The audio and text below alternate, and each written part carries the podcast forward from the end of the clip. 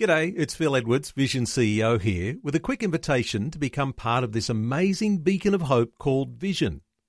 Together we can put our love into action to help people of all kinds build or rebuild their lives on the truth of God. Please consider the part you can play during our upcoming Visionathon appeal, remembering that it's your support that makes Vision possible, including this podcast. Audio on demand from Vision Christian Media. Strengthen your Christian life. Next on Leading the Way. The reason we have so many non discerning Christians today, the reason we have people who are so mixed up in their biblical knowledge, the reason we have so many Christians who accomplish nothing for God is because they have no defined purpose in their Christian life. Welcome to Leading the Way with Dr. Michael Youssef, giving you a challenge to experience identity transformation as you deepen your walk with Christ. Today, Dr. Youssef reveals three things that will happen when you set your purpose in life to glorify the Heavenly Father. Right now, Dr. Youssef is ready to begin today's teaching. I want to begin by asking you Have you, each of you, whether you're young or old, it doesn't matter, have you sat down, whether you wrote it down or shared it with others, the purpose of your life? What is the purpose of your life? Years ago, there was a, a fine senator from Pennsylvania by the name of Dwight Morrow. And he got on a train going home to Philadelphia, and um, the conductor asked him for the ticket, so he began to search in the stopcoat and pockets and the jacket and his trousers, and he was kept looking for the ticket. Finally, the conductor said, Senator, we know you have a ticket. Don't worry about it. You can mail it to the Philadelphia Railway. But he kept searching. He kept searching for the ticket, uh, frantically. And the conductor said, Sir, I told you, I, I know you have a ticket. Don't worry about it. He said, Sir, I need to find my ticket to know where I'm going. the reason we have so many confused Christians today, the reason we have so many non discerning Christians today, the reason we have people who are so mixed up in their biblical knowledge. The reason we have so many aimless Christians today, the reason we have so many Christians who accomplish nothing for God is because they have no defined purpose in their Christian life. They touch no lives. They change no situation. They impact no one. They achieve no results.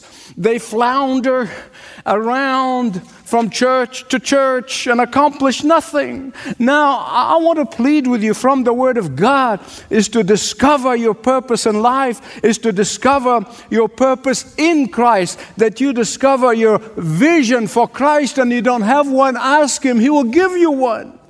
To define your aim and make it clear, share it with others so they can hold you accountable to it.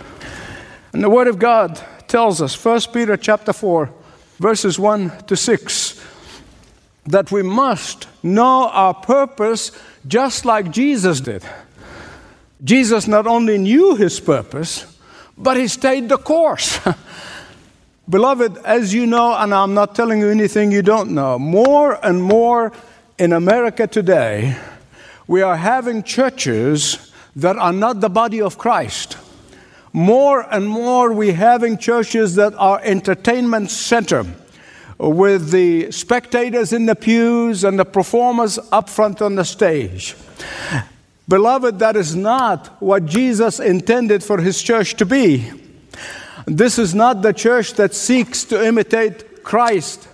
That is not the church. That is the body of Christ where every part, every member is working together in unison so that it may be a healthy, functioning, impacting body of Christ. Look with me at what Peter is saying. See, when your purpose in life is to glorify God, the overall purpose in your Christian life is to glorify God, three things will happen. Three things. Write them down if you're taking notes. You will become mentally prepared for whatever the world throws at you. Verse 1. Secondly, you'll be spiritually powerful to resist temptations, whatever they may be. And thirdly, you will be approved by the Lord on that final day, the day of accountability. Not the day of judgment, but the day of accountability. Put it another way mentally prepared, spiritually powerful, and ultimately approved. Let's look at the first one. When your purpose is defined in your Christian walk, and it is to bring glory to Jesus, to please Him in every way, you will know exactly where you're going and you know when you get there. Think with me for a moment. A football player has one purpose in mind, and that is to head in a certain direction and to score a touchdown, right? If you're a soccer player, you have one purpose, and that is to head in a certain direction and score a goal. If you're a basketball player, you have one purpose in mind, and that is to put that ball in the basket. You see, that purpose is very clear in the player.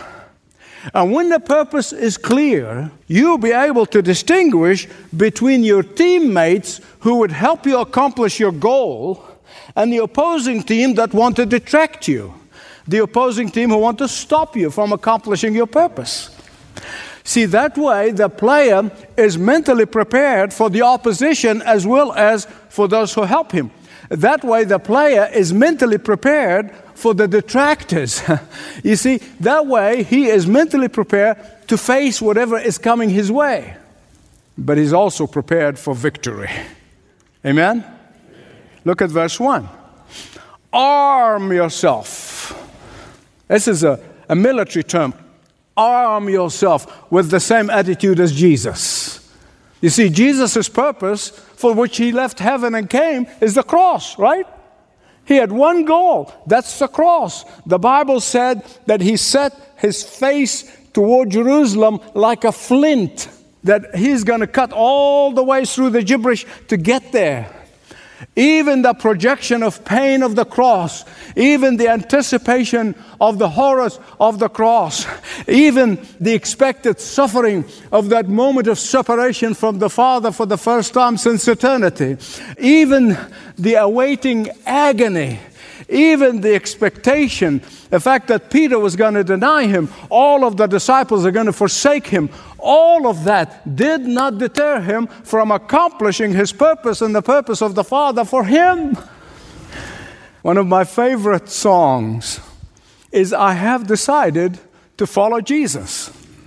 I have decided to follow Jesus. No turning back, no turning back. This song was written in India, not in the West. And the man who wrote it lived in a pagan village called Gairo or Jaro. It's in the district in the province of Assam in northeast India. It was a total pagan village, and he was the first believer with his family in that whole village. And when the village chief heard that this man is worshiping Jesus and Jesus alone, he came to him and he said, If you don't stop worshiping Jesus, we're going to kill you and your family. So he sat down and wrote the first stanza I have decided to follow Jesus. No turning back, no turning back. And so they came before his eyes and they killed his children. At that moment, he wrote the second stanza the cross before me, the world behind me, no turning back, no turning back. And so, in anger, they killed his wife in front of him. And then he sat down and he wrote the third stanza Though none go with me, still I'll follow. No turning back, no turning back. After the man himself was killed, the village chief came under severe conviction for what he had done. And he became a believer in Jesus. His family believed in Jesus. The entire village turned to Jesus. And on a nightly basis, the village gathers and they sang, I have decided to follow Jesus. you talk about being mentally prepared, regardless of the cost. And Peter is saying to us that because Christ died on the cross, he made sin to be defeatable. He made sin to be overcomable.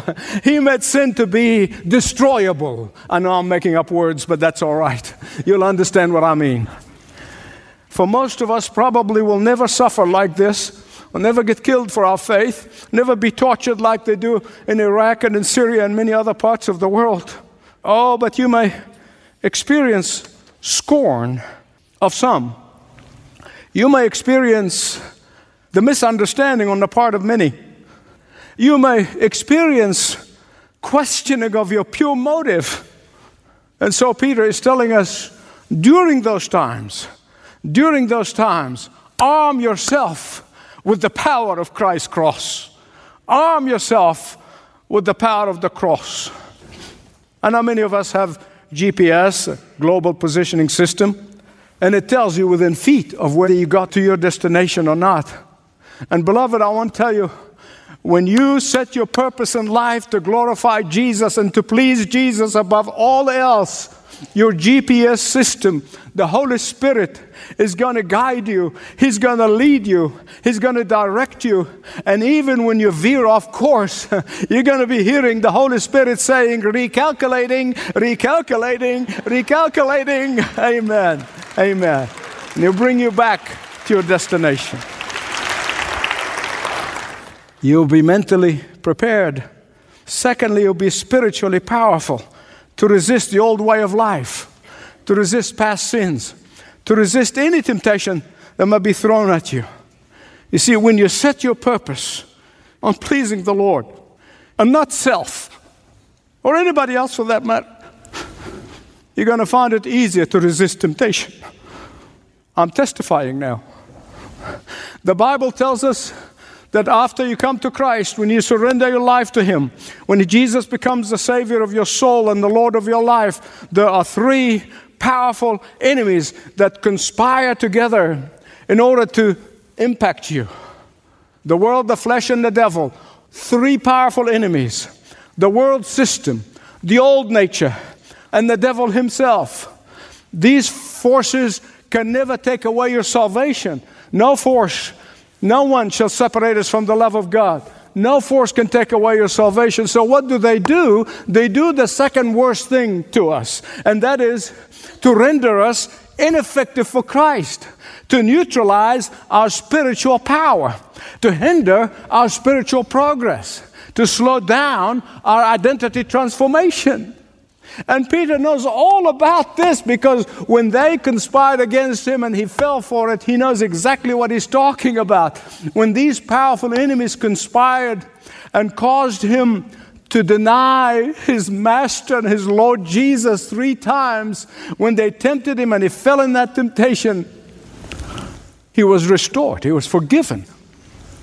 Had Peter not been restored and renewed, and renewed his purpose to glorify Jesus. The 3,000 people who came to the Lord on the day of Pentecost may not have happened. I don't know, God is sovereign, but I'm telling you, they would not be used. The great things that the Apostle Peter accomplished, a fisherman he didn't have any degrees. he was a fisherman. And the way God used him mightily, those things, the great use of God of him, would have been neutralized had he stayed back in his sin. Hear me please. I have never, never met a spiritually powerful believer who's continuously rehashing old sins. And Paul affirms what Peter said here in Philippians chapter 3. He affirms it. This is the man who killed Christians. This is the man who put them in prison. This is the man who persecuted Christians. I mean, he could have had that tape recorder going. Paul, you can't be used. You can't be used because of your sin. Can't be used. But here's what he said in the Philippians 3. He said, forgetting what's lay behind, and I strain forward to what lays ahead. The Lord Jesus Christ in Luke chapter 10, verses 41 and 42, listen to what he said to Martha. He said, Martha, you are worried and bothered about too many things, but there's one thing is needful. One thing is needful. One thing. Every time you find yourself going back into your memory bank, of past sins and you dwell there, that's the secret word, and dwell there, you're going to find that you have no spiritual power. Every time you wander into forbidden territories and stay there, that's the secret word. You stay there, you will find that your spiritual power is being neutralized. A preacher from yesteryear, one of many that I admire, said that the Apostle Paul said, One thing I do. He said, Today the average Christian says, Here are 50 things I dabble in. He said, Today's believers are like butterflies. They flit about, looking at this and looking at that, and become deeply concerned about nothing. End of the quote.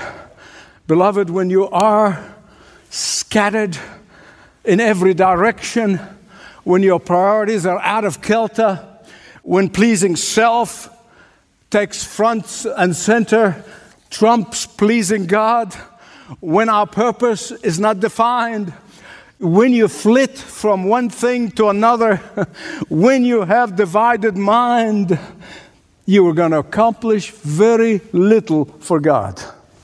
No wonder the psalmist said, Unite my heart, unite my heart in the fear of you. He's saying, Unite my purpose to please you, unite my life's goal for the glory of Jesus, unite my thought and action to serve only you. I want to tell you why this is important. If you don't get on now with the purpose of glorifying Jesus in your life, let everything in your life focus on that. You're going to end up with regret at the end of the road. But I want to tell you today as long as you have breath, it is not too late. It is not too late. It's not too late. I was thinking about this and I thought of something that is that you find in the Chester Cathedral out in England. There's an old clock, and underneath it, the following words were written When as a child I laughed and wept, time crept. When as a youth I waxed more bold, time strolled. When I became a full grown man, time ran.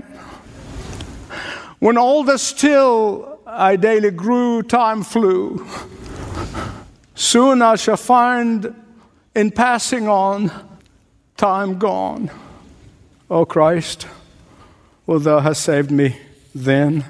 Amen. End of the quote. When you have a life defined purpose, and it is the glory of Jesus and the praise of Jesus and the pleasing of Jesus, you will have the mental ability, mental power, and you'll be mentally prepared.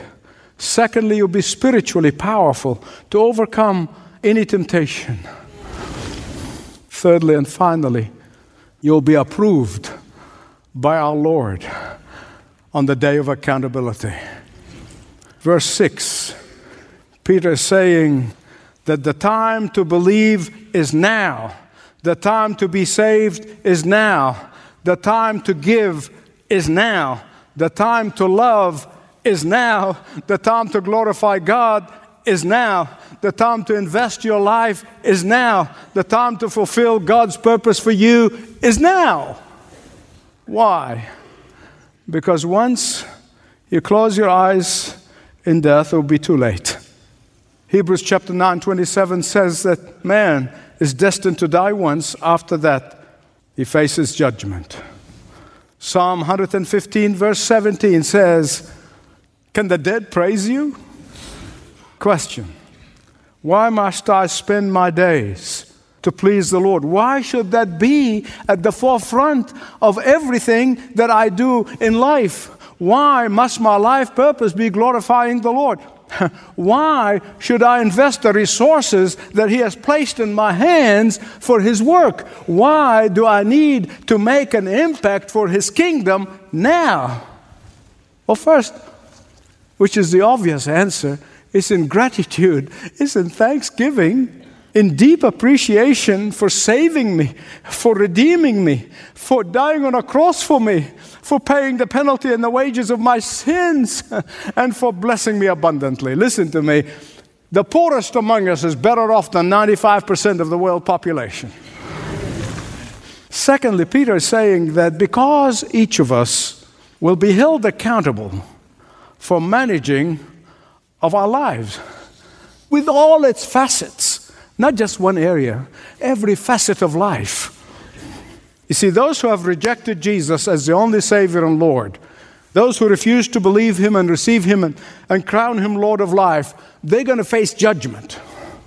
They're going to be in a place of torment and pain and agony, and they rejected Jesus. That's the judgment for those who don't know Jesus. But for those of us who know Jesus and claim to love Jesus, we escaped from that judgment. We're not going to face that judgment. Oh, but the Bible said we're going to have a day of accountability. We are going to give an account for every idle word that is spoken. Think about that.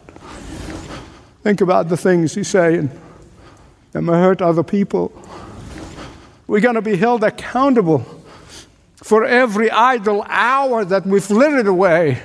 We'll be held accountable for every gift that He has given us and we wasted. We're going to be held accountable for squandering the treasures that we received. We will be held accountable for whether we have lived for self or lived for Him who died for us. Question for us who know the Lord is this, and will be this Did you live a life that is glorifying to God? Did you invest in the kingdom of God? Did you care more about Jesus' reputation than yours? Uh, did you promote his purpose in your life or yours? did you have ambitions for God or you? Did you, did you, did you? As a matter of fact, 1 Corinthians chapter 3, Paul makes it very clear. It'll be like fire. How we lived for Christ will be like a fire. If how you lived for Christ is for His glory, it's going to be like gold, it's going to shine when it hits the fire. But it's for self, it's going to be like hay Light a match to hay and see what happens. You have nothing left but soot. You know the Lord. He redeemed you. And I know in your heart you're grateful for redemption. You're grateful for salvation. You know you're greatly blessed. And you're grateful for His blessings. But how did you translate that gratitude into action? Thanks for joining Dr. Michael Youssef for today's Leading the Way. Learn more about the worldwide impact when you speak to a ministry representative at 1300 133 589 or visit us at ltw.org. Thank you for joining us today. Do take a moment to listen again next time. This program is furnished by Leading the Way with Dr. Michael Youssef. Dr. Youssef is the founding pastor of the Church of the Apostles. If you travel to the Atlanta area, please worship at the Church of the Apostles.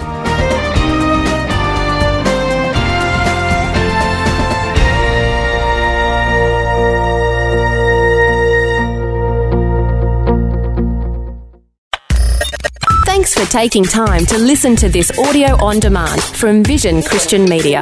To find out more about us, go to vision.org.au.